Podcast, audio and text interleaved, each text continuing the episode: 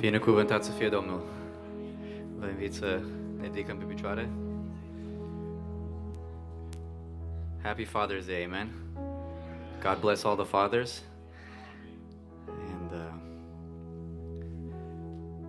to make us leaders, amen. We want to worship the Lord tonight. We want to invite everybody to worship together. It's not just us singing on stage, but we want to worship the Lord together tonight, amen. Let's worship.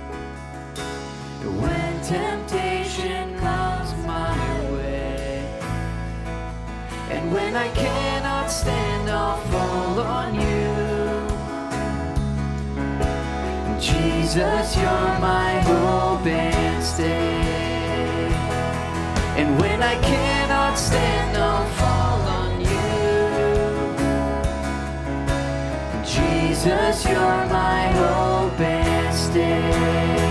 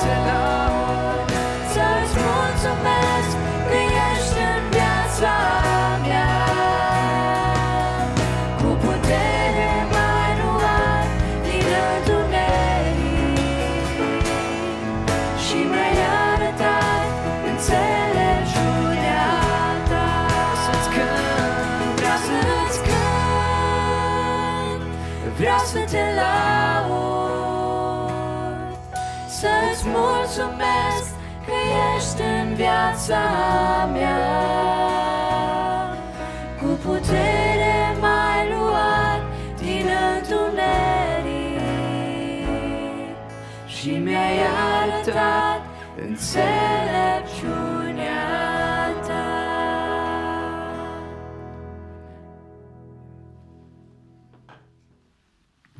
Stimați frați și surori, ne bucurăm că suntem în prezența Tatălui nostru din ceruri și pentru că se sărbătorește ziua Tatălui în America, în România nu, uh, credem că sărbătoarea asta uh, trebuie să ne lege mai mult de Tatăl nostru ceresc decât uh, și sărbătoarea e faină între să apreciem și tații, nu numai mamele, dar Domnul Isus Hristos uh, a învățat pe ucenici să se roage rugăciunea domnească Tatăl nostru.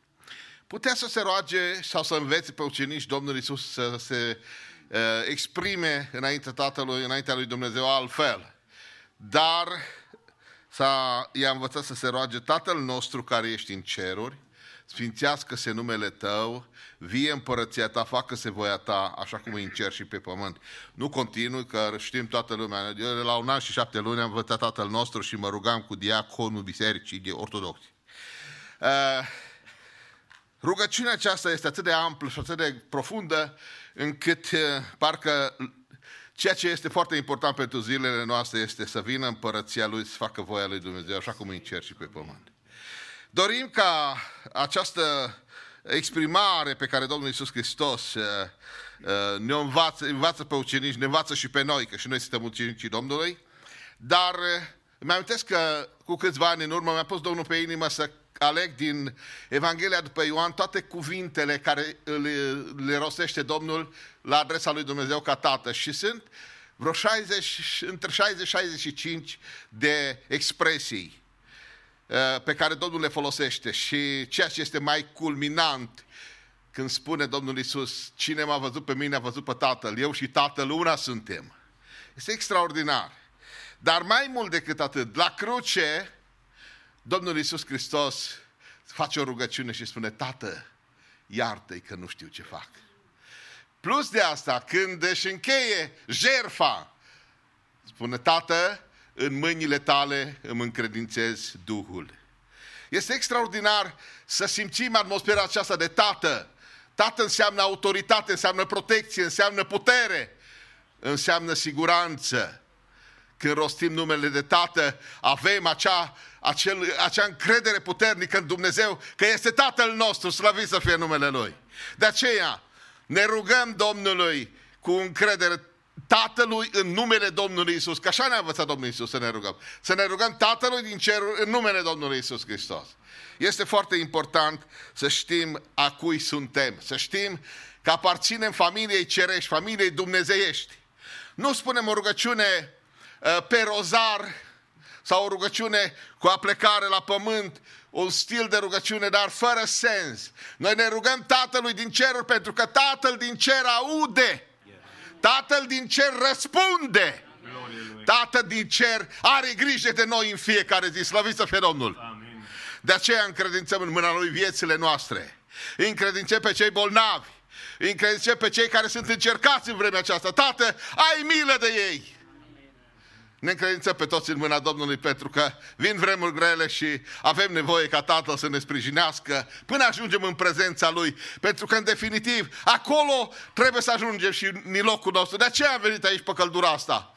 ca să fim înainte Tatălui pentru că vrem să fim cu El, îl iubim pe Tatăl nostru. Vrem să-i aparținem Lui. De aceea, haideți să ne rugăm Domnului, să ne încredințăm în mâna Lui, încredințăm lucrarea pe care o facem în numele Domnului Isus la adresa Tatălui și noi ne unim cu sfinții din ceruri, ne unim cu cerul întreg să-L glorificăm pe Domnul, pentru că în cer asta vom face tot timpul. De aceea, să ne deschidem inima înainte Domnului, să ne rugăm Domnului, Tatălui nostru din ceruri și Tatăl care este în cer ne ascultă și noi suntem binecuvântații Tatălui, așa cum stăm, ne rugăm cu toții Domnului.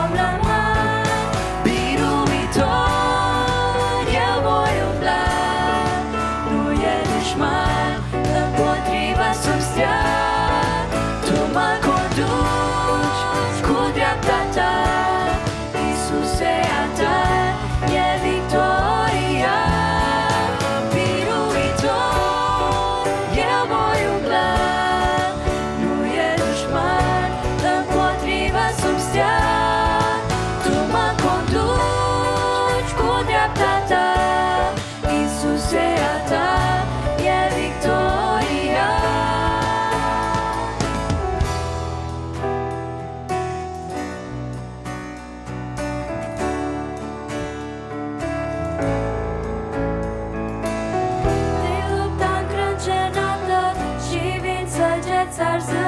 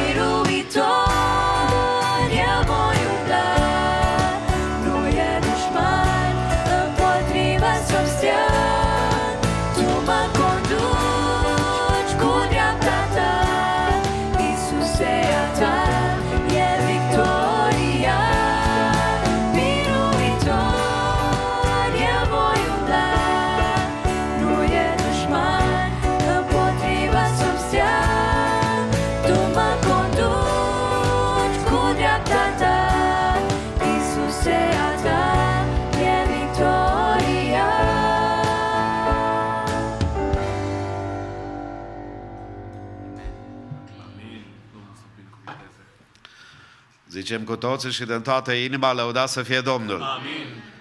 Cuvântul Domnului spune că acolo unde sunt o mie, cinci mii, douăzeci de mii, El va veni la întâlnirea cu ei. Da, e adevărat. Și unde sunt 5 mii, 10 mii, 20 de mii, dar mai spune că unde se adună, doi sau trei. În seara aceasta, ferice suflete, dacă ai venit și știu că de aceea ai venit, să te întâlnești cu Domnul. Pentru că El totdeauna are ceva pregătit pentru noi. Și am certitudinea bazat pe cuvântul Său. Pe oameni, poate că deodată nu te poți încrede, dar cuvântul Domnului rămâne în picioare. Și în dimineața, în dimineața aceasta am simțit pe Domnul și în după masa aceasta vrem să-L simțim de nou. Pentru că El este Tatăl nostru. Și Dumnezeu pe toți să ne mânghe. Corul mixt, un duet prin Denisa și Daniel Antone, după care grupul Mesaj, de asemenea laudă numele Domnului și apoi vom asculta primul mesaj, adică prima predică. Nu grupul mesaj de nou, ci prima predică. Uh, Fratele Radu Mudrencu, pentru care ne rugăm ca Domnul să-l folosească. Înainte să ocupați locurile, dați mâna unui cu alții și binecuvântați-vă în numele Domnului.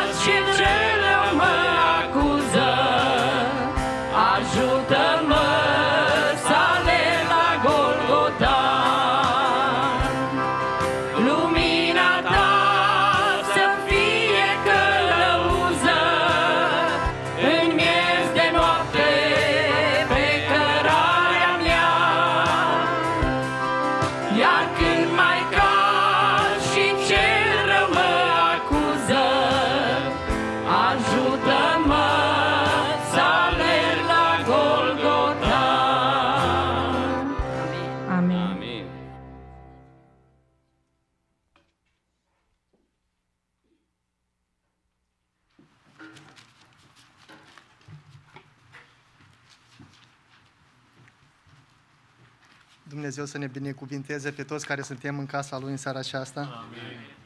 Și cum e în prima zi de vară, este cam cald. Astăzi e ziua, uh, prima zi oficială de vară și uh, eu credeam că deja vara se termină, dar astăzi e, zi, e prima zi de vară. Um, Aș vrea să felicit toți tații în ziua, în ziua aceasta și Dumnezeu să ne binecuvânteze pe toți tații, să fim un exemplu în familia noastră, ca să putem să arătăm copiilor noștri calea adevărată și dreaptă de urmat. Pentru că cei sunt acei care ne copie pe noi. Ei sunt acei care vor să fie ca noi când vor ajunge mari. Și Dumnezeu să ne ajute să putem să arătăm copiilor noștri o cale de urmat. În seara aceasta nu voi vorbi de, de donații sau de, de colecte, uh, dărnicia este importantă, este un lucru foarte important, dar uh, pasajul meu din seara aceasta este din Exodul, capitolul 34, versetul 5 și 6.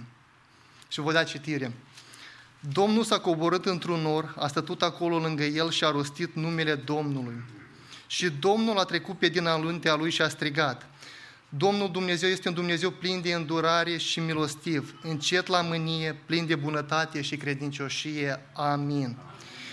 Frați și surori, pasajul acesta este când Moise a doua oară se suie pe munte înaintea lui Dumnezeu. Prima oară când Moise s-a suit pe munte și s-a dat jos, poporul a păcătuit și a făcut un altar, un vițel de aur și au păcătuit înaintea lui Dumnezeu și, a, și Moise a luat tablele și le-a stricat de altar. Și aici este a doua oară când Moise se suie pe munte și Dumnezeu vine înaintea lui și strigă și spune, neținând în seamă întâmplarea sau neținând în considerație lucrul care s-a întâmplat, Dumnezeu vine și strigă, Dumnezeu plin de îndurare și milostiv, încet la mine și plin de bunătate. Acesta este Dumnezeul care ne-a căutat pe noi și ne-a găsit. Și Aș vrea ca în seara aceasta să vorbesc de una din calitățile lui Dumnezeu care Dumnezeu a venit și le-a strigat înaintea lui, uh, lui Moise. Și aceasta este Dumnezeu este credincios. Dumnezeu este credincios. Și aceasta este una din atributele lui Dumnezeu, aceasta este una din calitățile Dumnezeu, care este riscul lui Dumnezeu. Ea nu e în seamă, pentru că aceasta este El, este Dumnezeu. Și titlul predicii mele sau mesajul meu din seara aceasta este Dumnezeu este credincios. Și aș vrea să ne ducem peste trei puncte în seara aceasta. Primul punct va fi căutarea omenirii a se încrede în ceva sau Dumnezeu. A, doua, a doilea punct va fi valori apreciate și stabilite de Dumnezeu în lume. Și a treilea, Dumnezeu este credincios față de omenire și față de noi. Din existența lumii, noi știm că omenirea tot timpul au căutat să se încreadă în ceva. Și ei și-au făcut idoli uh, din piatră, din lemn, din fier, din orice lucru ne-am gândit noi, ei și-au, s-au închinat, s-au închinat la oameni, uh, s-au închipuit zei, s-au făcut tot felul de lucruri ca să se închine, căutând să se încreadă în ceva. Și ce este uh, definiția încrederii? Definiția încrederii este a te bizui, a te baza în ceva ce ești de plin cu ofis, convins căci, căci este statornic, neschimbat și nu te va dezamăgi niciodată. Aceasta este încrederea.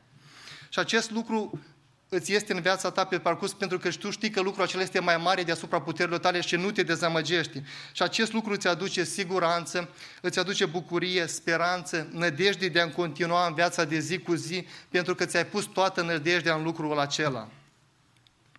Dar dacă baza unei persoane este pe ceva care falimentează, pe ceva care te va dezamăgi, și mulți oameni spun că dacă voi ajunge sus pe munte acolo, dacă voi avea cariera aceasta, dacă voi avea jobul acesta, dacă voi, voi, voi deveni bogat, dacă voi avea mașina asta, voi fi împlinit, voi fi, voi fi împlinit, voi fi fericit. Și când ajung acolo sus pe munte, văd că locul ăla este gol, că este, că este înșelăciune, că este deja, că, pentru că lucruri, lucrurile acestea sunt trecătoare, sunt trecătoare, nu sunt veșnice. Și atunci ei rămân dezamăgiți. Alții poate își pun încrederea într-o persoană, într-o grupare, într-un, într-un idol, oricare lucru ar fi.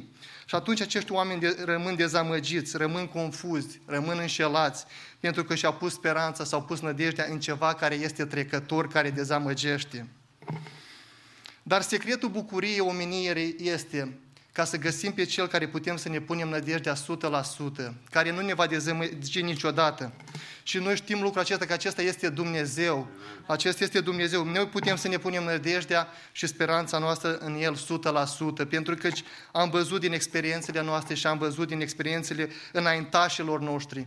Și aș vrea să ne uităm la câteva exemple în seara aceasta. Primul exemplu care l-am este Noe. Gândindu-ne la Noe, știm istoria lui Noe cu toții.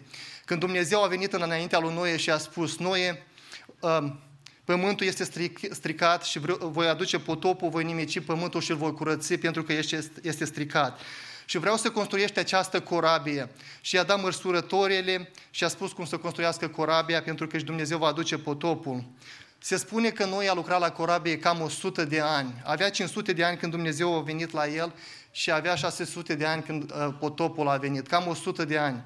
Și omul acesta, în timpul vieții de 100 de ani, poate au trecut 50 de ani și a spus, Doamne, unde ești? De ce nu se întâmplă lucrul acesta? De ce nu aduci la final lucrul acesta? Poate au trecut 80 de ani. Și când noi a terminat corabia, când a terminat de construit corabia, dacă ar fi venit Dumnezeu și a fi spus, noi cu părere de rău nu pot să, să aduc planul acesta la împlinire. Nu pot să fac lucrul acesta.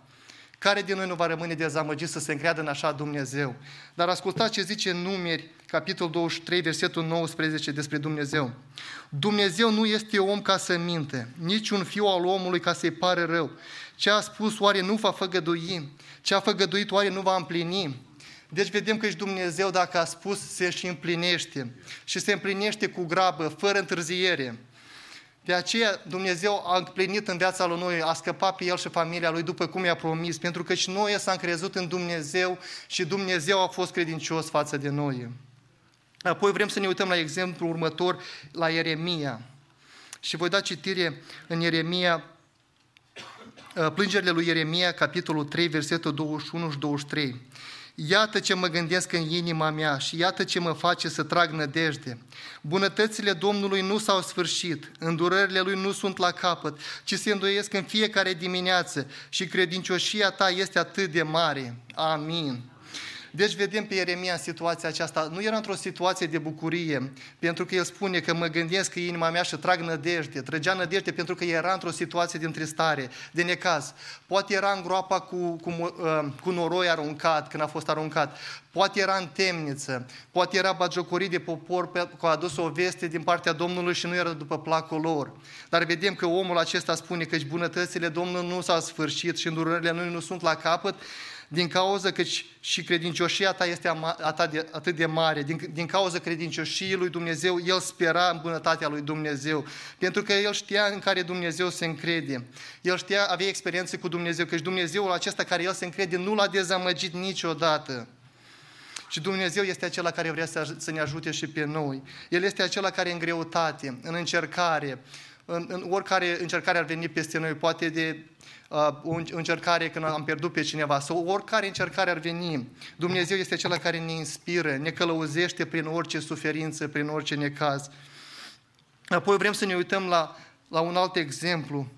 Și acest exemplu este că Dumnezeu răsplătește credincioși, încrederii noastre, credincioșie noastre în El, El răsplătește. Și aș vrea să ne ducem uh, cu gândul la sutașul Cornelius. Acesta era un soldat, soldat roman cu cernic și era un soldat care căuta fața Domnului și se spune că un, și un înger a Domnului s-a arătat într-o vedenie și a spus, rugăciunile și milostenile tale s-au suit înaintea lui Dumnezeu și El și-a adus aminte de tine. Deci vedem că omul acesta care trebuia să implementeze legea, care trebuia să impună legea asupra poporului, care, oamenilor răi, omul acesta făcea milostenii. Sabia nu l-a împiedicat pe omul acesta ca să facă milostenii. Sabia nu l-a împiedicat pe omul acesta ca să se uite la cei încercați, la cei în săraci, la cei în, în, în, în situații grele. Dar nu numai atât, dar omul acesta căuta fața Domnului în rugăciune, vedem. Și vedem că Dumnezeu a răsplătit pe omul acesta pentru că el s-a încrezut în Dumnezeu. Și Dumnezeu l-a trimis pe Petru în casa lui și Petru le-a provăduit Evanghelia, le-a provăduit mântuirea și Petru a spus că unde e apa ca să fie botezat și a fost botezat. Și acesta a fost prima familie dintre neamuri care a primit mântuirea. Familia lui Corneliu și prietenii lui au fost dintre primii care au primit mântuirea dintre neamuri. Și Dumnezeu a răsplătit familiile acestea. Atunci ucenicii, apostoli au văzut că și Dumnezeu nu este părtinitor. Și au văzut că Dumnezeu își întinde dragostea și peste noi și peste neamuri.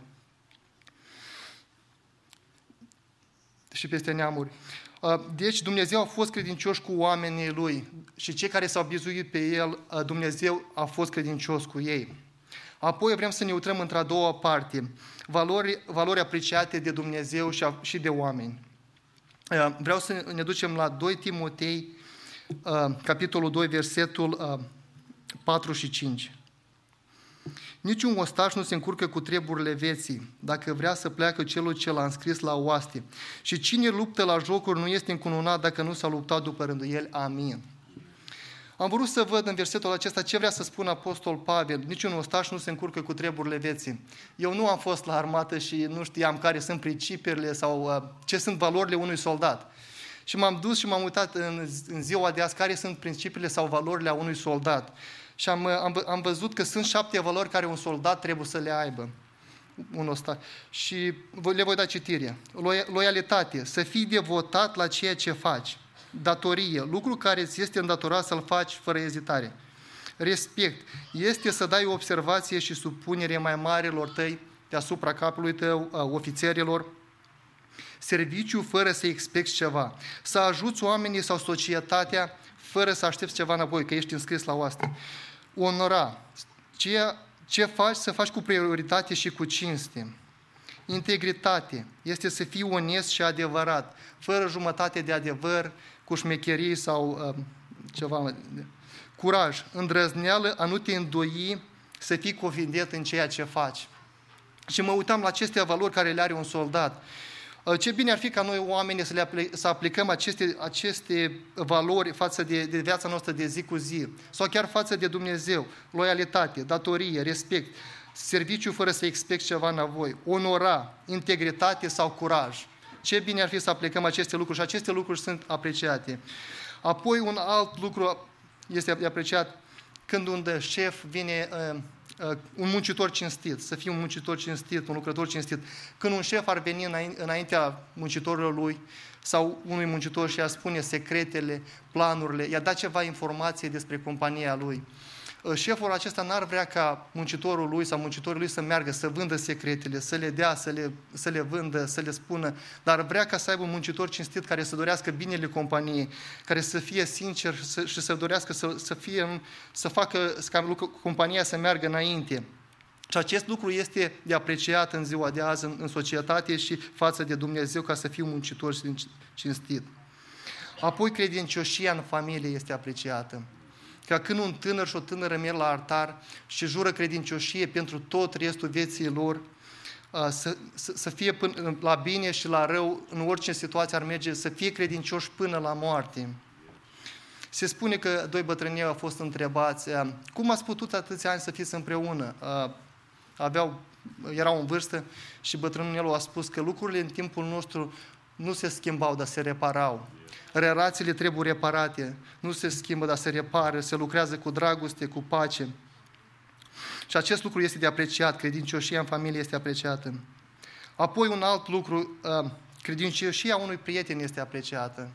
Să ai un prieten adevărat, uh, când ești în încercare, când ești jos, când ți-e greu, uh, să fie alături de tine, chiar dacă nu spune nimic, dacă este acolo lângă tine într-o situație, situație foarte critică și este acolo lângă tine, te vei simți, te simți, te vei simți deja bine. Dar dacă, și dacă vede că mergi greșit prietenul tău, dacă uh, vede că mergi greșit, nu faci bine și vine și spune, să-l crezi cu adevărat, că el nu spune din invidie sau din altul care lucru, dar este prietenul tău cu adevărat și tu îl crezi că și el vrea să îți vrea binele tău. Credincioșia unui prieten este apreciată. Apoi un alt lucru, crești, credincioșia creștinului în biserică este apreciată. Ca frații și surorile când biserica trece printr-o încercare, printr-o nenorocire, printr-o dezbinare sau or, oricare alt lucru ar trecea biserica, ca, ca frații și surorile să fie devotați, să fie statorni, să fie cei care să poți să te bazezi pe ei, ca lucrarea Domnului să meargă înainte. Deci acestea sunt câteva principii care sunt apreciate de oameni și sunt apreciate de Dumnezeu. Și apoi vrem să ne uităm la a treilea lucru.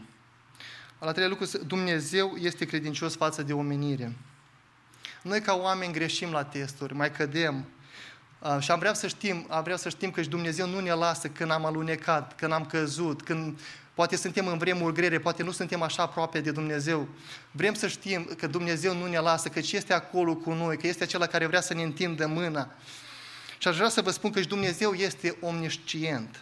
Psalmul 139, versetul 1 la 4 spune așa, Tu, Doamne, Doamne, Tu mă cercetezi de aproape și mă cunoști. Știi când stau jos și când mă scol. Și de departe îmi pătrus gândul. Știi când umblu și când mă culc și cunoști toate căile mele. Căci nu mi-ajunge cuvântul pe limbă și Tu, Doamne, și cunoști în totul. Amin. Deci vedem, fraților, că și Dumnezeu este omniscient. El cunoaște toate lucrurile mai dinainte. Ne cunoaște gândul ca să putem să-l, înainte să-l gândim. Cunoaște vorba noastră înainte să o spunem. Nimic nu le ia pe Dumnezeu prin surprindere, pentru că El deja cunoștea toate lucrurile mai dinainte care erau să se întâmple. El știe dacă vom sta în picioare sau dacă vom cădea. El știe dacă vom merge înainte sau vom aluneca pe cale. El deja știe lucrul acesta. De aceea nimic nu le ia pe Dumnezeu prin surprindere.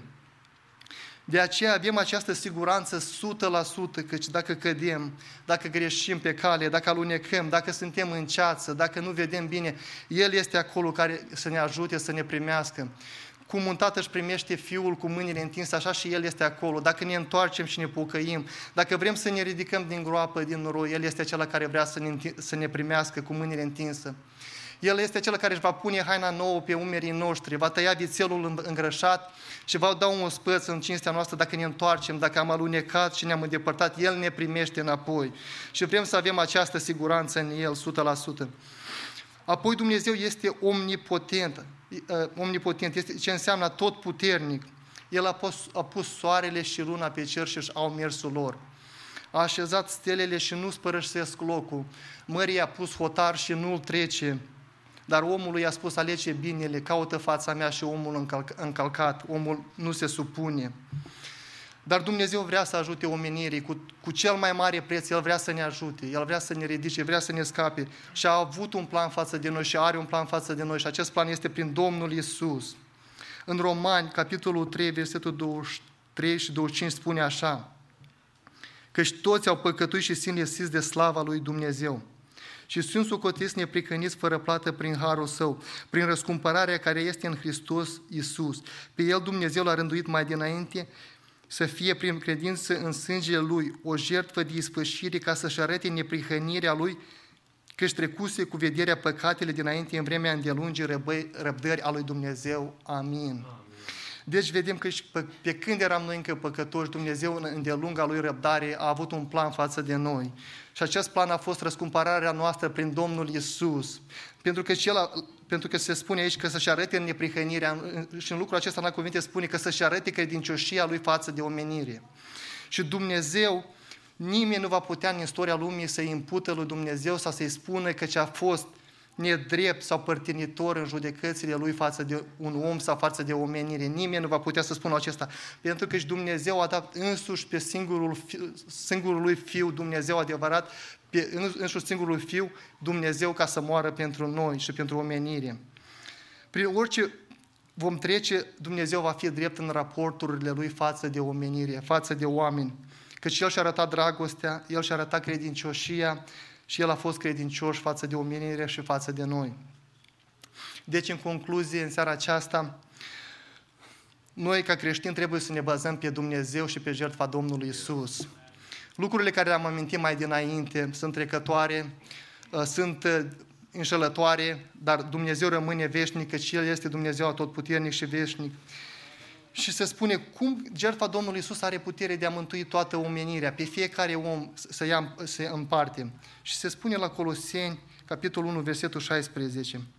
Pentru că prin El au fost făcute toate lucrurile care sunt în cer și pe pământ, cele văzute și cele nevăzute, fie scaun de domnie, fie dregătorii, fie domnii, fie stăpânii, toate au fost făcute prin El și pentru El. Amin.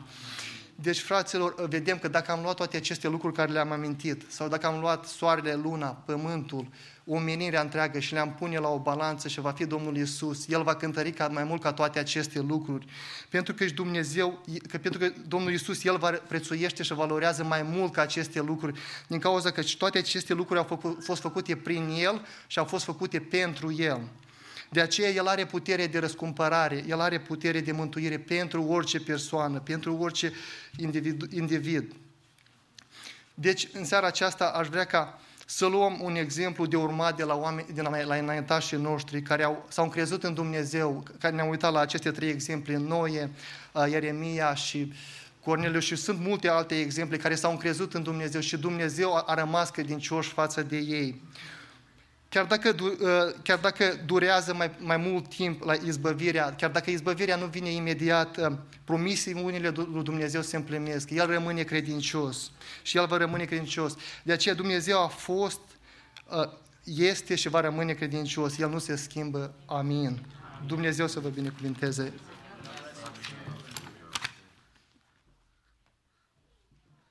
Onorat să fie Domnul care e credincios. Amin. Care ne-a purtat de grijă, ne poartă de grijă și avem certitudinea că totdeauna va sta lângă noi. Cântăm Domnului dintr-o cântare, timp în care ne închinăm cu darurile noastre de bunăvoie. Încă o dată în numele Domnului vă mulțumim de toate dedicația dumneavoastră, de susținerea financiară. Dumnezeu să vă binecuvinteze. Frații responsabili cu colecta, îi rugăm să ne ajute în timpul cântării.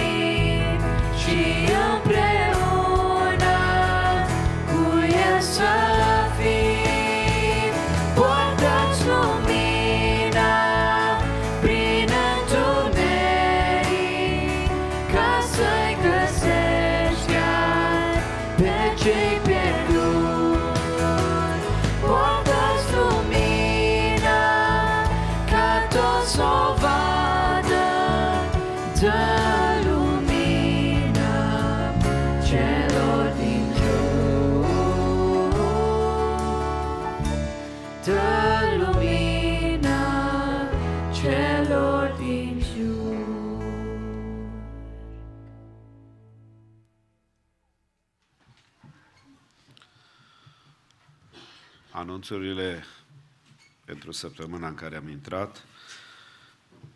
Mai întâi aș vrea să mulțumim Domnului pentru timpul în care frații și surorile, tinerii noștri le-au petrecut la summit. Uh, Avem rapoarte bune că Domnul a fost la lucru și ne rugăm ca Domnul să primească mulțumirile noastre. Uh, Ei sunt pe drum, aproximativ ora 9 am înțeles că s-ar putea să ajungă. Uh, Dumnezeu să-i păzească până ajung acasă. Cât privește săptămâna aceasta, uh, întâlnirile sunt cu repetițiile care se cunosc, miercuri seara, întâlnirea bisericii de peste săptămână și apoi uh, weekendul care ne stă în față, vom avea nunta care s-a prezentat azi dimineață și apoi cu ajutorul Domnului duminica viitoare, slujbă atât de dimineață de la ora 10 cât și după masă de la ora 6. Pentru duminica viitoare, după masă, tinerii bisericii Victorii sunt programați ca să viziteze biserica noastră. Ne rugăm și pentru întâlnirea aceasta ca Domnul să-i binecuvinteze.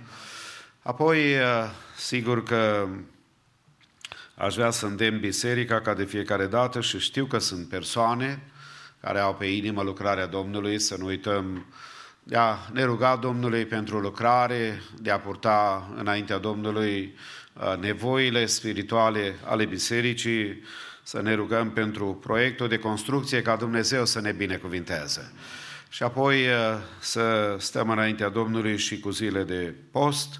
Uh, acesta. Trebuie câteodată anunțat, câteodată trebuie să-l facem ca o disciplină spirituală în apropierea și slujirea noastră înaintea Domnului, pentru a ne clarifica de multe ori viziunea și direcția în care mergem.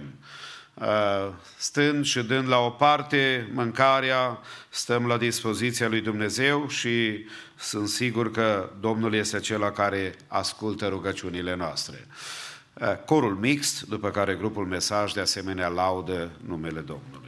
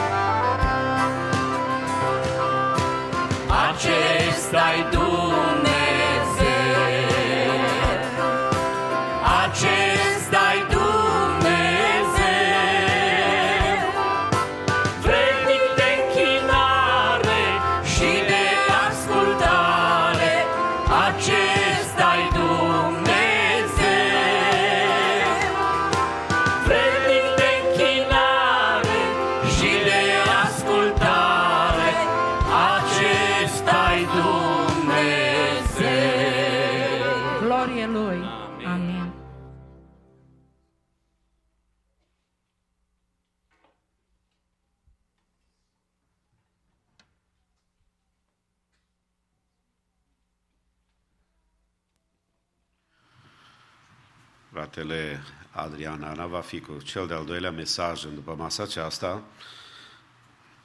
Ne va duce de asemenea și saluturile din partea fraților din România. Ne rugăm ca Domnul să-l folosească și să-l binecuvinteze. Înainte de cuvântul Domnului, așa cum uh, obișnuim, vom citi din Psalmul 73 de data aceasta. Fratele Geaș Toderean va citi cuvântul Domnului, worship team ne va conduce în închinare și apoi vom asculta deci cuvântul Sfânt. Pentru cei care nu aveți probleme de sănătate, vă invităm să vă ridicați cu noi și să cântăm Domnului și să ascultăm cuvântul Sfânt și apoi să, să cântăm cu toți împreună.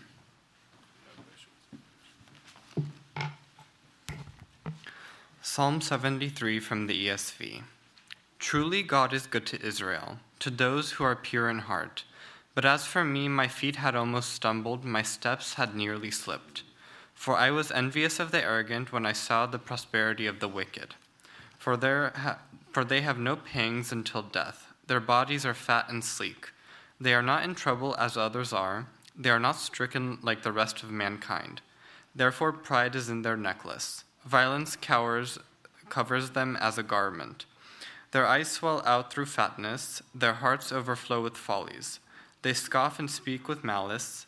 Loftily they threaten oppression. They set their mouths against the heavens, and their tongue struts through the earth. Therefore his people turn back to them and find no fault in them.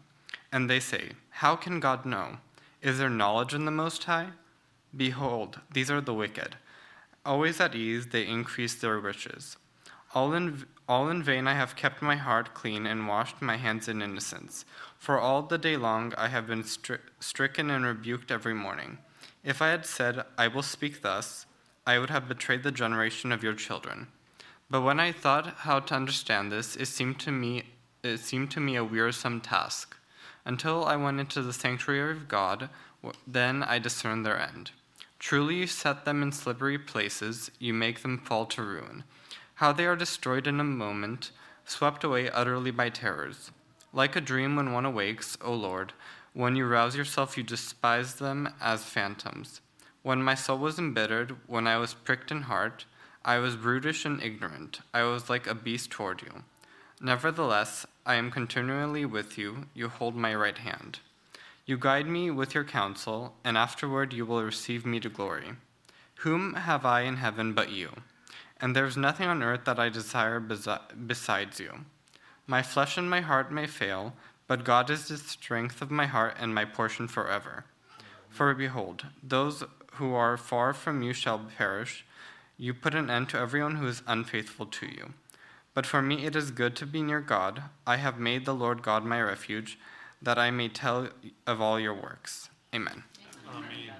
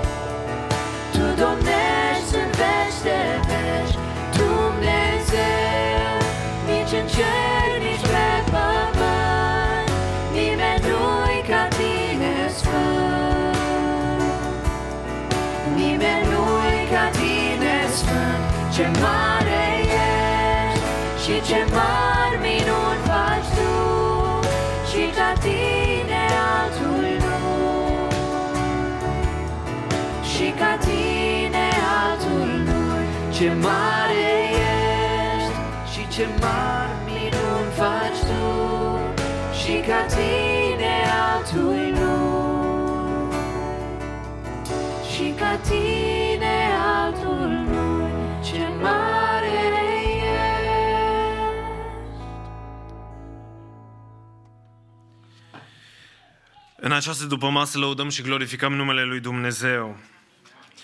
În ceea ce urmează aș dori să citesc un pasaj care se află la pagina 997 în traducerea Cornilescu, Luca, capitolul 8, de la versetul 4 până la versetul 21. Luca, capitolul 8, de la versetul 4 până la versetul 21. Pilda semănătorului. Zice cuvântul lui Dumnezeu, când s-a strâns o gloată mare și a venit la el norod din felurite cetăți, Iisus a spus pilda aceasta. Semănătorul a ieșit să-și semene sămânța. Pe când semăna el, o parte din sămânță a căzut lângă drum. A fost călcat în picioare și au mâncat-o păsările cerului. O altă parte a căzut pe stâncă și, cum a răsărit, s-a uscat pentru că n-aveau umezeală.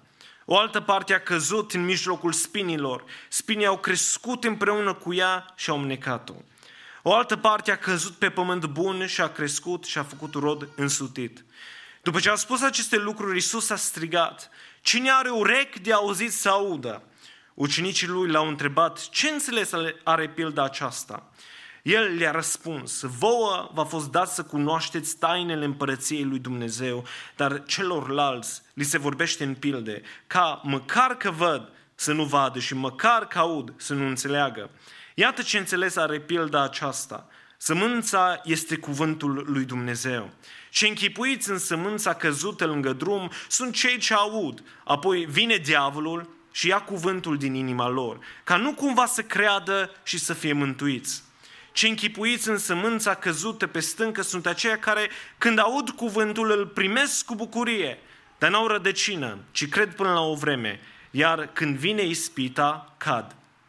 Sămânța care a căzut între spini îi închipuie pe aceia care, după ce au auzit cuvântul, își văd de drum și lasă să fie înăbușit de grijile, bogățiile și plăcerile vieții acesteia și n-aduc rod care să ajungă la coacere. Sămânța care a căzut pe pământ bun sunt aceia care, după ce au auzit cuvântul, îl țin într-o inimă bună și curată și fac rod în răbdare. Nimeni după ce a aprins o lumină nu o acoperă cu un vas, nici nu o pune sub pat, ci o pune într-un sfeșnic, pentru ca cei, care, cei ce intră să vadă lumina. Fiindcă nu este nimic acoperit care să nu fie descoperit, nimic tăinuit care să nu fie uh, cunoscut și nu va veni la lumină. Luați seama, dar la felul cum ascultați, căci celui ce are îi se va da, dar celui ce n-are îi se va lua și ce îi se pare că are. Mama și frații lui Isus au venit la el, dar nu puteau să-i vorbească din pricina norodului. Cineva i-a spus, mama ta și frații tăi stau afară și vor să te vadă, dar el, drept răspuns, a zis, mama mea și frații mei sunt cei ce ascultă cuvântul lui Dumnezeu și îl împlinesc. Amin. Slăvi, uh, vă rog să vă reașezați. Mulțumesc lui Dumnezeu și este un mare har să fim acasă. Este un mare har să fim în această dupămasă aici în casa lui Dumnezeu. Este un mare har că Dumnezeu ne-a dăruit încă o zi să venim, să ne pocăim, să ne întoarcem la El. Să ascultăm cuvântul Lui și să-L împlinim în viețile noastre. Mă rog ca acest cuvânt care s-a citit, și nu doar, mesajul lui Dumnezeu care s-a rostit atât prin cântare, cât și prin îndemnurile care au fost date, cât și prin predicile care au fost și vor fi expuse și care au fost expuse. Să pătrundă în ființele noastre și să lucreze în fiecare dintre noi mântuire. Să lucreze în fiecare dintre noi viață veșnică. Vă aduc salutările bisericii, din, uh, uh, bisericii pentecostale din Someșul Rece. Uh, salutul bisericii se află la, în 2 Corinteni, uh, la capitolul 13, de la versetul 11 până la versetul 14. Încolo, fraților, fiți sănătoși, desăvârșiți-vă, îmbărbătați-vă, fiți cu un cuget, trăiți în pace și Dumnezeul dragostei și al păcii va fi cu voi. Uh, Spuneți-vă unii altora sănătate cu o sărutare sfântă, toți sfinții vă trimit sănătate, harul Domnului Isus Hristos și dragostea lui Dumnezeu și împărtășirea Sfântului Duh să fie cu voi, cu toții. Amin. Am auzit în această dupămasă un text extraordinar din Exod, capitolul 35, adică Exod, capitolul 34, care constată un lucru extraordinar, chiar un cuvânt care constată Dumnezeu despre El însuși. Zice, Domnul Dumnezeu este un Dumnezeu plin de îndurare și milostiv, încet la mânie, plin de bunătate și credincioșie, care își ține dragostea până la mii de neamuri de oameni, iartă fără de legea, răzvrătirea și păcatul, dar nu socotește pe cel vinovat de nevinovat și pedepsește fără de legea părinților în copii și în copiii copiilor lor până la al treilea și al patrulea neam. Dumnezeul nostru este un Dumnezeu care este descris, un Dumnezeu uh, care, așa cum am auzit în această dupămasă, un Dumnezeu care rămâne credincios, un Dumnezeu care este credincios. Chiar faptul că suntem aici în casa lui Dumnezeu dovedește acest fapt.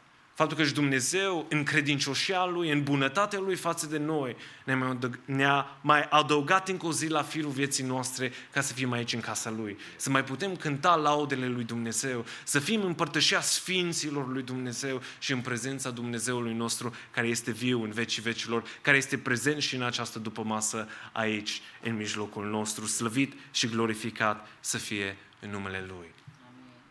Dumnezeu ne-a creat pe fiecare dintre noi, iubiții mei, ca ființe sociale. Relațiile pe care le avem se bazează într-o mare parte pe modul în care comunicăm cu cei din jurul nostru. Se bazează într-un mod semnificativ dacă avem anumite puncte de legătură, dacă avem anumite subiecte care putem discuta, anumite subiecte în comun. Suntem ființe sociale, comunicăm zilnic cu colegii noștri de muncă, cu prieteni, cu șe- poate cu șefii de muncă, cu colegi de facultate sau uh, cu diversi, uh, cu diversi oameni cu care intrăm în contact în fiecare zi, cu medici și așa mai departe. Iar în comunicarea noastră interpersonală, în comunicarea noastră cu cei din jurul nostru, în comunicarea noastră socială, aspectul ascultării este o necesitate esențială. Altfel, în momentul în care uh, comportăm o convorbire și uh, dacă, de exemplu, vorbesc cu cineva și persoana cu care vorbesc nu ascultă ceea ce zic eu, se sfârșește conversația, poate se, sfârșe- se sfârșește chiar și prietenia, se sfârșește pur și simplu tot ceea ce s-a realizat acolo.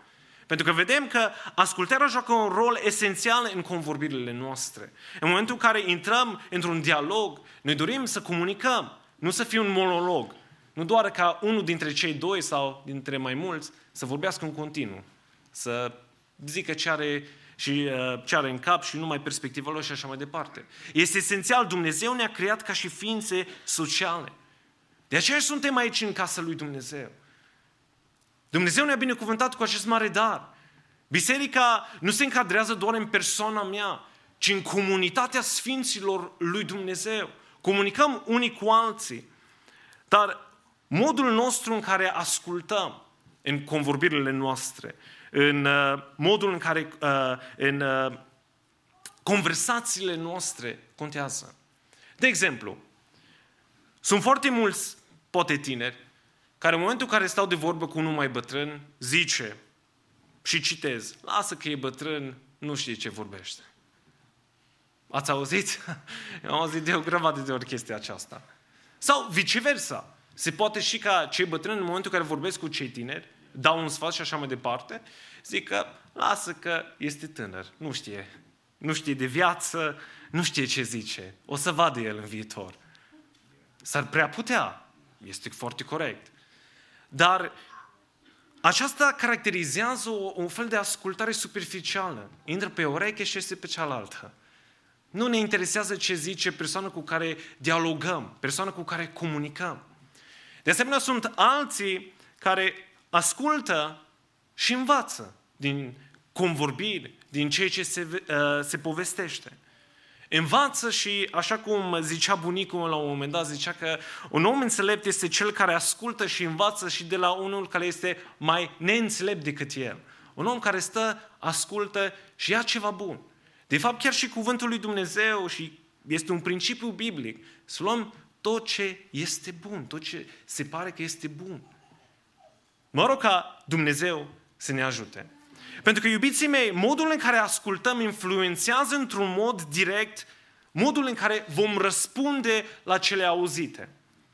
Dacă ascultăm cu atenție, poate dacă un bătrân, de exemplu, îmi dă un sfat sau ne dă un sfat de viață, care poate mai târziu se împlinește. Avem două posibilități. Dacă am ascultat de acel bătrân și de sfatul lui, vom face așa cum zicea el și poate ne va ieși bine și chiar foarte bine și vom ieși biruitor. Sau poate, așa cum vedem și în cuvântul lui Dumnezeu, fiul lui Solomon, s-a luat după prieteni și s-a împărțit împărăția lui Israel în două. Depinde de modul în care ascultăm.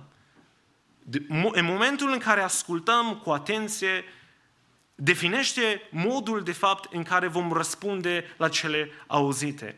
Dacă așa sunt cu cuvintele oamenilor, cu convorbirile pe care le comportăm cu cei din jurul nostru, iubiții mei, noi stăm înaintea unui Dumnezeu care rostește astăzi cuvinte pline de viață și ne cheamă în această dimineață să luăm aminte cum ascultăm de cuvântul Lui.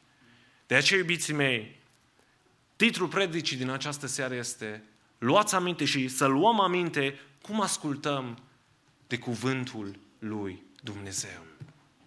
Mă rog ca Dumnezeu să ne ajute. Pentru că, iubiții mei, în momentul în care luăm aminte cum ascultăm de cuvântul lui Dumnezeu, în momentul în care ne analizăm în această după masă, luându-ne aminte de modul în care ascultăm de cuvântul lui Dumnezeu, este importantă pentru că în momentul în care luăm aminte de cuvântul lui Dumnezeu, rodim. Iubiții mei, dacă nu luăm aminte de modul în care ascultăm de cuvântul lui Dumnezeu, rămânem neroditori, zice pilda. Ne, de fapt, cuvântul lui Dumnezeu ne îndeamnă ca să fim, de fapt, roditori și să nu fim neroditori, cuvântul lui Dumnezeu și Isus Hristos ne îndeamnă să luăm aminte la cuvântul lui. Cuvântul care s-a citit și pilda semănătorului descrie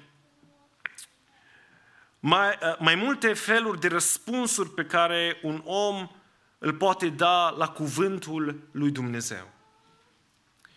Și vedem că din cele patru semințe care sunt prezentate, nu cunoaștem numărul lor, dar așa în mare, sunt împărțite în patru categorii. Trei dintre ele sunt neroditoare, iar ultima este roditor. Și vedem, prima sămânță care cade pe lângă drum, a căzut lângă drum, a fost călcată în picioare și au mâncat-o păsările cerului. Această sămânță caracterizează necredința noastră chiar și în cuvântul lui Dumnezeu. Necredința noastră în ceea ce uh, privește acest cuvânt sfânt al lui Dumnezeu.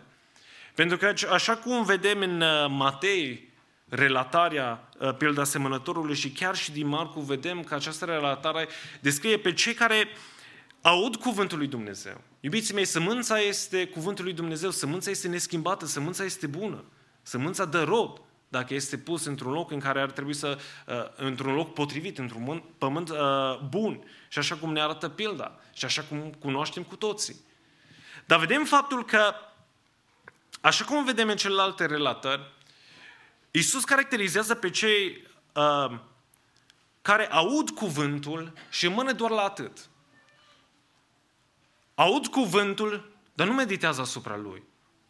Aud cuvântul, le gâdile la ureche, le place cum sună, le place poate uh, morala care reiese din cuvânt, le place poate învățăturile, dar acolo rămâne.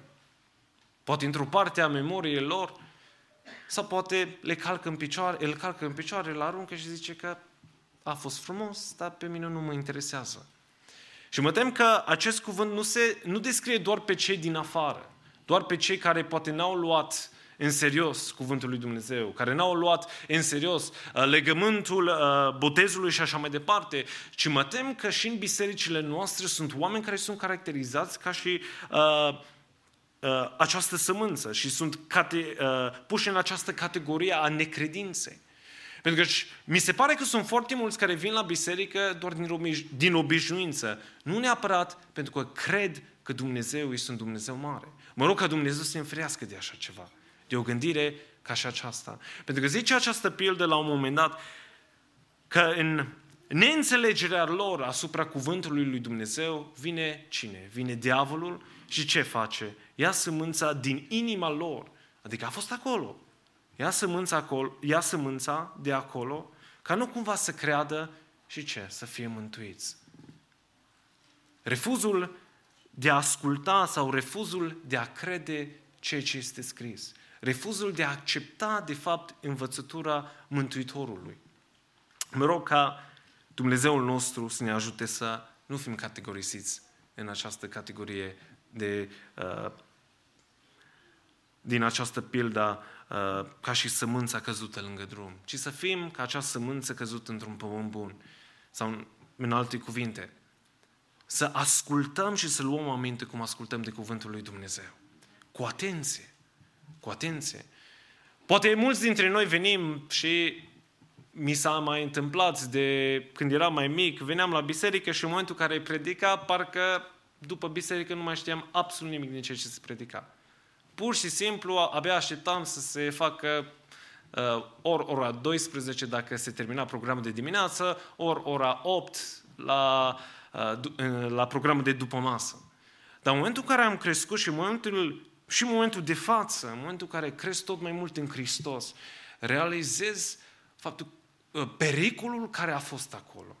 Pentru că și în momentul în care nu ascultăm de Cuvântul lui Dumnezeu, cu adevărat este frumos să cântăm, să lăudăm numele lui Dumnezeu, să cântăm în cor, să cântăm uh, laudele lui Dumnezeu. Este foarte frumos. Dar ceea ce lucrează în ființele noastre mântuire nu, este, nu sunt cântările care sunt cântate, ci este acest cuvânt viu al lui Dumnezeu care ne ciuplește, ne schimbă, ne transformă, ne oferă viață, ne oferă, uh, așa cum zice cuvântul lui Dumnezeu, viață veșnică, lumină în întuneric. Și mă rog ca această lumină să ne lumineze în această după masă. Dar pericolul necredinței nu este, do- nu este singura. Sunt foarte multe obstacole pe calea credinței. Vedem, de asemenea, a doua sămânță căzută pe stâncă. O sămânță care caracterizează o credință superficială.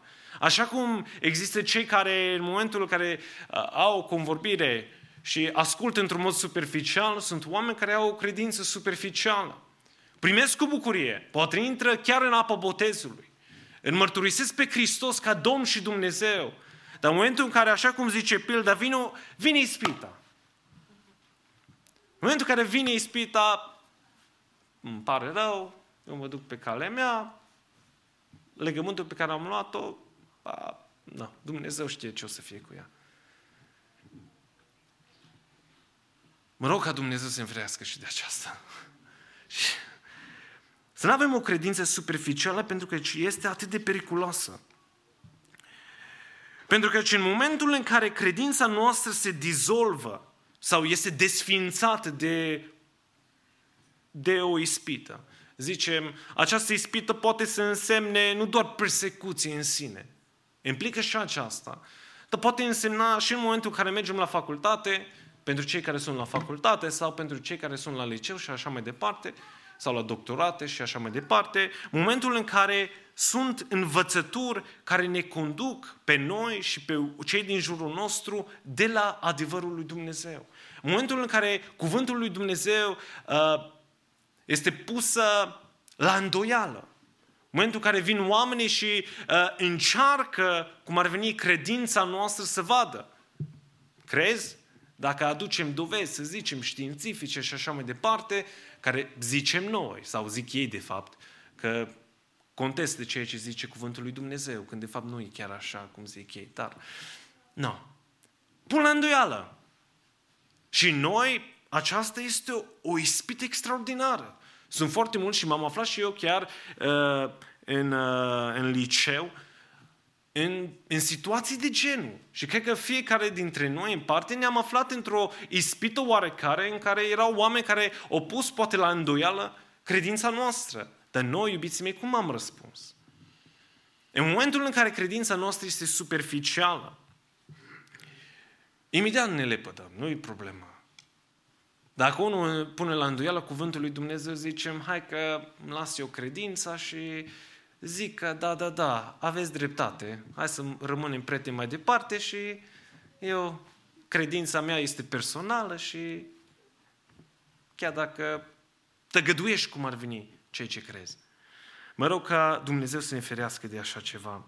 Pentru că în momentul în care nu rodim, iubiții mei, de fapt acolo nu a existat credință. Așa zice această pildă. Zice în versetul 18, ce se va lua? Îi se va lua și cei ce îi se pare că are. Poate îi se pare că avem credință, ni se pare că, sau poate sunt unii care se pare că au credință, dar până la momentul ispitii, cad tot timpul. Mă rog ca Dumnezeu să ne întărească că începând din această după masă să nu cădem, ci să stăm fermi în picioare, în răbdare, să mergem mai departe, să împlinim și să ascultăm cuvântul lui Dumnezeu, să nu ne lăsăm conduși de valul lumii acesteia, să nu ne lăsăm atât de ușor convinși de îndoielile uh, uh, și de poate de întrebările care produc în noi îndoială, ci să ne lăsăm în brațul lui Hristos. Să ne încredem în aceste cuvinte dătătoare de viață, pentru că mai devreme sau mai târziu, așa cum zice cuvântul lui Dumnezeu, fiindcă nu este nimic acoperit care nu va fi descoperit, nimic tăinuit care nu va fi cunoscut și nu va veni la lumină. Și lumina aceasta, până la urmă, în momentul în care, se va, în momentul în care va reveni Hristos, se va dovedi și se dovedește în momentul de față adevărată. Și rămâne adevărată în vecii vecilor, slăvit și glorificat să fie numele lui Dumnezeu. Dar mai este o sămânță care a căzut între spini. O sămânță care caracterizează o credință care este totală preocupată de altceva, numai de Dumnezeu nu. O credință care, așa cum zice cuvântul lui Dumnezeu, care a căzut într-un pământ bun, putem zice. Pentru că spinii au crescut. Își văd de drum, zice cuvântul lui Dumnezeu în versetul 14, și lasă și lasă, adică cuvântul, să fie înăbușit de grijile, bogățiile și plăcerile vieții acesteia și n-aduc rod care să ajungă la coacere. Ea este sufocată. Rodirea creștinului, uh, preocupat de total de alte preocupări decât de Dumnezeu, rodirea lui este sufocată de, așa cum zice cuvântul lui Dumnezeu, de celelalte preocupări ale noastre. Zice cuvântul lui Dumnezeu de grijile lumii acestea. Cunoaștem cu toții pasajul extraordinar și uh, de, uh, din Matei capitolul 6, uh, de pe, uh, predica de pe munte a lui Hri- uh, uh, predica de pe munte, în care Hristos chiar accentuează acest lucru. Și anume, să nu ne îngrijorăm, așa cum zice în versetul uh, 31 din Matei, capitolul 6. Nu vă îngrijorați, dar zicând ce vom mânca sau ce vom bea sau cu ce ne vom îmbrăca, fiindcă toate aceste lucruri neamurile le caută. Tatăl vostru cel ceresc știe că aveți trebuință de ele. Căutați mai întâi împărăția lui Dumnezeu și neprihanirea lui și toate aceste lucruri vi se vor da pe deasupra. Nu vă îngrijorați dar de ziua de mâine, că ziua de mâine se va îngrijora de ea însăși. Ajunge zilei necazului ei. Nu e așa, iubiții mei, că de atâtea ori ne îngrijorăm fix de aceste lucruri. Fix de ceea ce zicea Mântuitorul. Fix de cele trebuincioase. Ca și cum n-am crede că Dumnezeul nostru este un Dumnezeu atât de mare, un Dumnezeu atât de bogat, un Dumnezeu atât de milos, un Dumnezeu atât de bun, un Dumnezeu care până la urmă este Tatăl nostru. Un Dumnezeu care ne privește în dragoste, care l-a dăruit pe singurul său fiu ca să ne ofere mântuire. Ca noi în această după masă să fim aici în casa Lui, să lăudăm, să cinstim și să glorificăm numele Lui așa cum dorește El să ne închinăm. Lăudați și slăviți să fie numele Lui Dumnezeu. Iubiții mei, nu vă îngrijorați. Nu vă îngrijorați, nu sunt cuvintele mele, ci sunt cuvintele Mântuitorului. Nu vă îngrijorați pentru că și Dumnezeu, Tatăl, vede, știe, cunoaște situațiile prin care trecem. Cunoaștem îngrijorările pe care le, le avem în ființele noastre. Este clar. Dumnezeu vede totul. Dumnezeu ne cunoaște întru totul. Noi ca și ființe umane și este imposibil să nu ne îngrijorăm. Vedem în uh, cuvântul lui Dumnezeu și Sfinții lui Dumnezeu că întotdeauna se aflau în anumite circunstanțe în care puteau să se îngrijorească de viețile lor, puteau uh, să, să se teamă de ziua de mâine, că nu știau ce va aduce și așa mai departe. Dar vedem că un lucru extraordinar este faptul că Sfinții lui Dumnezeu întotdeauna nu, nu priveau înspre ei, ci în momentul în care nu aveau o rezolvare, în momentul în care în fața lor s-a creat un zid imposibil de trecut, întotdeauna au privit înspre Dumnezeu, înspre Cel care era ajutorul și scutul și uh, izbăvitorul, mântuitorul lor. David, vedem în psalm de atâtea ori. Doamne, ascultă-mi, ascultă-mi glasul când te chem. Suspina, striga spre Dumnezeu pentru că știa că Dumnezeu este rezolvarea lui. Știa că Dumnezeu are un răspuns și are și în această după masă un răspuns cu privire la toate uh, problemele pe care le purtăm în ființele noastre. Toate necazurile prin care trecem noi și de care ne îngrijorăm adesea. Toate situațiile prielnice prin care trecem. Dumnezeu, iubiții mei, este cu cei care se tem de El, cu cei care se încrede de El. Și mă rog ca Dumnezeu să ne ajute. Iubiții mei, nu doar îngrijorările vieții devine o preocupare a noastră. Și așa cum vedem în 1 Timotei, capitolul 6, de la versetul 6, zice cuvântul lui Dumnezeu. Negreșit evlavia înso- uh, însoțită de mulțumire este un mare câștig, până la versetul 10. Căci noi n-am adus nimic în lume și nici nu putem să luăm cu noi nimic din ea. Dacă avem dar ce să ne, hr- uh, cu ce să ne hrănim și cu ce să ne îmbrăcăm, ne va fi de ajuns. Cei ce vor să se îmbogățească din potrivă cad în ispită, în laț și multe pofte nesăbuite și vătămătoare care cufundă pe oameni în prăpăd și pierzare. Căci iubirea de bani este rădăcina tuturor relelor și unii care au umblat după ea au rătăcit de la credință și s-au străpuns singur cu o mulțime de chinuri. Ne aflăm într-o țară a bogățiilor. O țară, așa cum se zice, o țară în care există infinite posibilități să ajungem la prosperitate, să ajungem să fim și să devenim oameni bogați, înstăriți, cu putere socială și așa mai departe. Dar cuvântul lui Dumnezeu zice, și așa cum ne arată 1 Timotei, capitolul 6, sunt unii care au crezut în Hristos, dar în momentul în care preocuparea lor după bani sau preocuparea de a se înstări i-a rătăcit de pe cale. Mă rog ca Dumnezeu să ne ferească. Pentru că cred că fiecare dintre noi a venit și cei care au plecat din România și au imigrat aici în țară, cred că au venit nu doar pentru un trai mai bun. Eu cred că preocuparea numărul unu n-a fost aceasta. Poate a fost o preocupare importantă a noastră, poate numărul 2 sau numărul 3 sau așa mai departe. Poate ne-am gândit la copii. Dar iubiții mei, preocuparea noastră principală ar trebui să fie Dumnezeu. Ar trebui să fie Dumnezeu. Indiferent dacă uh, sunt, uh, indiferent de țările în care suntem, indiferent de cei care poate au venit aici să prospere, să plece de acolo din, uh, dintr-o țară comunistă, să fie mai bine pentru copii și așa mai departe. Iubiții mei, scopul nostru nu este aceasta. Și Dumnezeu ne cheamă să nu privim doar la lucrurile materiale.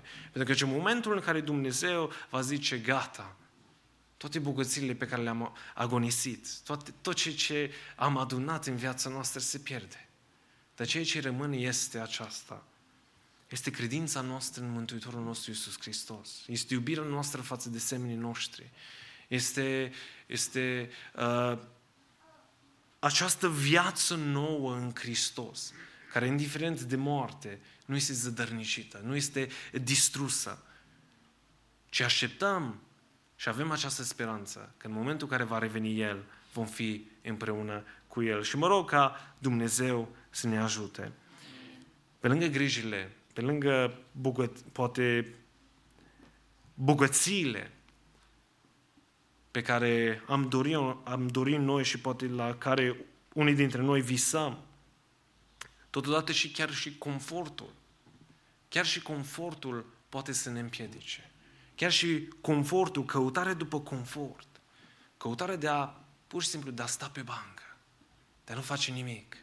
Sau de a duce o viață cât mai confortabilă.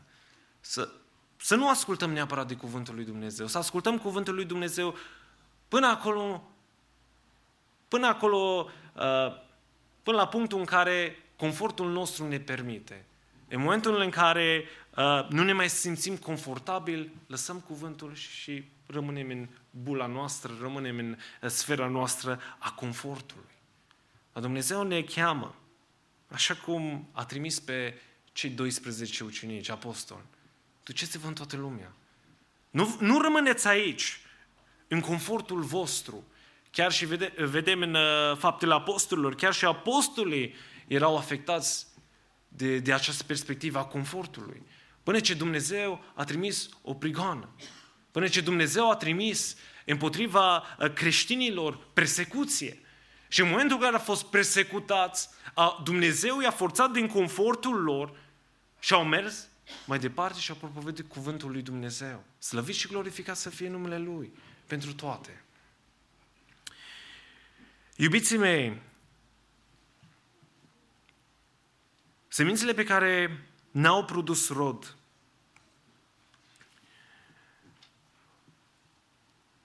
sunt fix opusul seminței care a produs într-un mod însutit rod pentru împărăția lui Dumnezeu. Zice cuvântul lui Dumnezeu.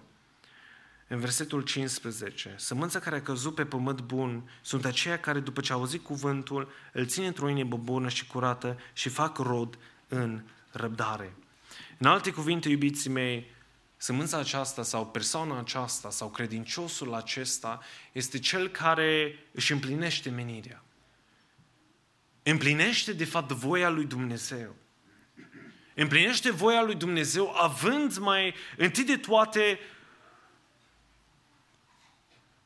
o etică, o calitate și o integritate morală extraordinară care l-a îndemnat și l-a condus să răspundă într-un mod potrivit cu cuvântul lui Dumnezeu. Și anume, a avut o inimă bună, zice cuvântul lui Dumnezeu, și curată. Numai având o inimă bună și curată, putem să primim lumina dată de Dumnezeu. În momentul în care ființele noastre sunt pătate cu întuneric, în momentul în care întunericul, de fapt, uh, ne împiedică să vedem lumina, cuvântul lui Dumnezeu ne îndeamnă astăzi, astăzi să cerem din partea lui Dumnezeu ca El să lumineze ființele noastre, să spulbere întunericul care există în noi. Zice cuvântul lui Dumnezeu în Ioan, capitolul 1, că lumina aceasta nu este uh, altceva decât Hristos însuși, care este cuvântul lui Dumnezeu. Zice cuvântul lui Dumnezeu în Ioan, capitolul 1, de la versetul 4, în el era viață și viața era lumina oamenilor. Lumina luminează în întuneric și ce s-a întâmplat? Și întunericul n-a biruit-o. Pentru că și lumina, iubiții mei, biruie întunericul. Lupta este deja câștigată. Hristos a biruit. Hristos a biruit moartea, a biruit puterile satanice și va reveni într-o bună zi. Dar cum ne va găsi? Cum răspundem noi la cuvântul lui Dumnezeu din această dupămasă? Cum răspundem noi la cuvintele lui Dumnezeu care au fost predicate duminică de duminică? De îndemnurile date din partea, Duhul, din partea lui Dumnezeu și din partea Duhului Sfânt, care ne îndeamnă la pocăință, care ne îndeamnă să ne întoarcem la Dumnezeu, care ne îndeamnă uh, să ne proștenem la picioarele Lui, care ne îndeamnă uh, la o transformare a ființelor noastre, să ne îmbrăcăm cu Hristos, să avem în noi uh, acea moralitate, să reflectăm pe Hristos în ființele noastre, acea etică pe care a avut-o Hristos. Dar aceasta nu, nu o putem face singuri, ci Cel care ne îmbracă cu această putere este Dumnezeu. Pentru că și până la urmă, cuvântul lui Dumnezeu ne cheamă să auzim, ne cheamă să primim acest cuvânt în inimile noastre și să ținem de acest cuvânt în răbdare. Și cine produce rodul? Dumnezeu este Cel care produce rodul în ființele noastre. Pentru că sămânța, până la urmă, este, așa cum zice cuvântul lui Dumnezeu, cuvântul Lui. Dumnezeu este Cel care prin noi, în momentul în care ascultăm, în momentul în care primim cuvântul lui Dumnezeu într-o inimă bună și curată, în momentul în care ținem, avem o credință fermă, o credință uh, perseverentă, o credință care nu se lasă la orice obstacol care vine înainte ei, nu se îndoaie și nu îngenunchează înaintea ispitei sau încercărilor, ci rămâne ferm în picioare. Că indiferent de ceea ce, de ceea ce învață lumea aceasta sau de ceea ce ne învață societatea noastră, Dumnezeu are ultimul cuvânt. Cuvântul Lui este da și amin și rămâne în vecii vecilor slăvit să fie numele Lui. În momentul în care avem și reflectăm răbdarea Lui Hristos în ființele noastre. Pentru că, iubiții mei, pe calea credinței nu este tocmai atât de ușor. Nu sunt, așa cum zice cântarea, versurile unei cântări, nu sunt numai flori pe cale. Zice Iov și constată că viața omului este plină de necaz. Suntem ispitiți. În momentul în care ne întoarcem la Hristos, există o bătălie extraordinară care se, uh, pentru sufletele noastre, între cel rău și Dumnezeu. Dar ceea ce contează este modul în care răspundem noi. Ascultăm de cuvântul lui Dumnezeu sau nu? Împlinim cuvântul lui Dumnezeu întru totul sau nu? Suntem superficial sau suntem credincioși uh, care perseverează, care în răbdare produc rod? Pentru că și rodul nu se produce peste noapte, ci durează. Durează. Ani și ani și ani de zile. Pentru că așa ne cioplește, așa ne modelează Dumnezeu într-un mod atât de minunat. Zice Iacov în capitolul 1, cu versetul 2 până la versetul 4. Frații mei, să priviți ca o mare bucurie când treceți prin felurite încercări. Ca unii care știți că încercarea credinței voastre lucrează ce? Răbdare. Dar răbdarea trebuie să-și facă desăvârșit lucrarea pentru ca să fiți desăvârșiți, întregi și să nu duceți lipsă de nimic. Slăviți și glorificat să fie numele Lui Dumnezeu. Iubiții mei, mă rog ca Dumnezeu să ne ajute. În această după masă să ne analizăm în această după masă. Să vedem cum ascultăm noi oare de cuvântul lui Dumnezeu. Cum ascultăm noi de cuvântul lui Dumnezeu? Ca nu cumva să fim neroditori, ci să fim roditori. Roditori pentru împărăția lui Dumnezeu. Să aducem roade vrednice de pocăința noastră. Să fim o lumină în societatea în care suntem. Ca cei din jurul nostru să-L vadă pe Hristos, să se întoarcă la Hristos. Mă rog ca Dumnezeu să ne ajute pe fiecare în parte. În al doilea rând, să luăm aminte la modul în care ascultăm de Cuvântul lui Dumnezeu, ca să nu fim condamnați, ci să fim mântuiți. De la versetul 16 până la versetul 18 ne arată faptul că lumina este accesibilă tuturora. Îmi este și mie și dumneavoastră accesibilă. Hristos, care este cuvântul lui Dumnezeu, a intrat în public, s-a strâns o gloată mare în jurul lui și în public au rostit cuvintele dătătoare de viață. Iar diferența nu a constat în cuvintele Mântuitorului, ci în răspunsul dat de cei din jur, în răspunsul dat de cei care au auzit aceste cuvinte. Zice versetul 10, Vouă v-a fost dat să cunoașteți tainele împărăției lui Dumnezeu, dar celorlalți li se vorbește în pilde, ca măcar că văd să nu vadă și măcar că aud să nu înțeleagă. Dar ce este extraordinar este că așa cum zice Mântuitorul în versetul 16 despre lumină, că în momentul în care se aprinde o lumină, nu o acoperim în, uh, sub un vas sau într-un vas. Nici nu o punem sub pat, ca să o ascundem. Doamne ferește, nu are nicio logică. Ci o punem într-un sfeșnic, pentru ca cei ce intră să vadă lumina. Cei ce intră să vadă lumina, indiferent de statut, indiferent de personalitate, indiferent de vârstă. Dumnezeu, lumina aceasta este accesibilă tuturora. Învățătura lui Hristos este lumină. Este dată într-un context, așa cum s-a zis, într-un context public. Iluminează ființele noastre și iluminează, de fapt, ființele noastre și ne conduce pe calea lui Dumnezeu. Vedem în Luca, capitolul 1, de la versetul 78 până la versetul 79, uh, prorocia uh, pe care a rostit-o tatălui uh, Ioan Botezătorul, în care l-a descris pe Hristos. Datorită marii îndurări a Dumnezeului nostru, în urma căreia ne-a cercetat soarele, adică Hristos, care răsare din înălțime, ca să lumineze pe cei ce zac în întunericul și în umbra morții și să ne îndrepte picioarele pe calea păcii.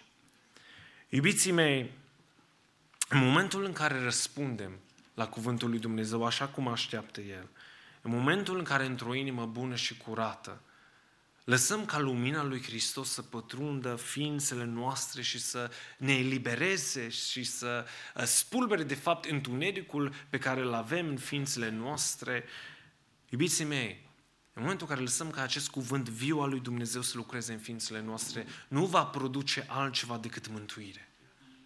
nu va produce altceva decât mântuire, decât viață veșnică. Dar în momentul în care există o lipsă în ceea ce privește răspunsul nostru față de cuvântul lui Dumnezeu, în momentul în care încercăm să fentăm cuvântul viu și adevărat al lui Hristos, în momentul în care selectăm anumite pasaje din Scriptură și nu, numai după acele, acele pasaje trăim noi viețile noastre, va aduce și nu va aduce altceva decât condamnarea noastră. Pentru că nu putem să ne ascundem. Poate venim duminică de duminică la, la biserică. Poate venim în timpul săptămânii la biserică. Poate cântăm împreună cu ceilalți coriși sau așa mai departe, în celelalte formații. Dumnezeu este Cel care privește, cunoaște motivele noastre, ne vede întru totul și vede dacă credința noastră este una superficială, o credință care rodește sau care nu rodește. Mă rog ca Dumnezeu să ne ajute. Să ne ajute începând din această după masă să căutăm mântuirea lui Dumnezeu. Iar în ultimul rând, numai împlinind acest cuvânt al lui Dumnezeu, putem face parte din familia lui Dumnezeu. Zice Hristos, mama mea și frații mei sunt aceia care ascultă cuvântul lui Dumnezeu și îl împlinesc. Mă rog ca această nouă identitate pe care ne oferă Hristos să ne caracterizeze pe fiecare dintre noi în parte. Să luăm aminte de modul în care așteaptă Dumnezeu din partea noastră să răspundem. Iubiții mei, cuvântul acesta nu este un cuvânt și pilda aceasta nu este o pildă care caracterizează anumite, uh, să zicem, perioade ale vieții noastre. Poate zicem noi, ieri am fost sămânța căzută între spini, astăzi sunt așa mai departe, căzută, uh, sămânța căzută pe stâncă. Nu. Ce cuvântul lui Dumnezeu ne îndeamnă în această, în această dupămasă, să ne analizăm. Pentru că numai în lumina a cuvântului lui Dumnezeu, numai în momentul în care analizăm întreaga noastră viață, oare am rodit pentru Hristos sau nu? Oare rodim pentru împărăția lui Dumnezeu sau nu? Oare de 25 de ani cât am, oare am făcut și am produs rodul pe care așteaptă Dumnezeu din partea mea? Oare am ascultat așa cum Dumnezeu m-a chemat să ascult cuvântul lui Dumnezeu? Mă rog ca Dumnezeu să ne ajute. Să ne ajute să oglindim în viețile noastre, să, să ne caracterizeze pe fiecare dintre noi în parte sămânța care a căzut într-un pământ bun. Sămânța care are o inimă curată și bună. O sămânță care perseverează, are o credință care perseverează, indiferent de obstacole, de încercări, de piedici care sunt. O sămânță care în răbdare produce rod pentru împărăția lui Dumnezeu. Amin. Haideți să stăm înaintea Domnului. Aș vrea să venim în rugăciunea de încheiere. Mi-am pus o întrebare stând aici pe bancă, poate că și dumneata ți-ai pus-o. Te-ai gândit vreodată oare ce fel de rugăciune a avut Daniel în groapa cu lei? Oare cum s-a rugat Daniel în groapa cu lei? Știți că e curios că în capitolul 9 din Daniel ni se relatează una dintre cele mai extraordinare rugăciuni a unui om al lui Dumnezeu. Du-te acasă și o citește. Plină de înțelepciune, în care strigă înaintea Domnului că noi ca și comunitate, ca și națiune, am greșit înaintea lui Dumnezeu. Și pe când Daniel se ruga, a venit îngerul Domnului să vorbească, să-l încurajeze.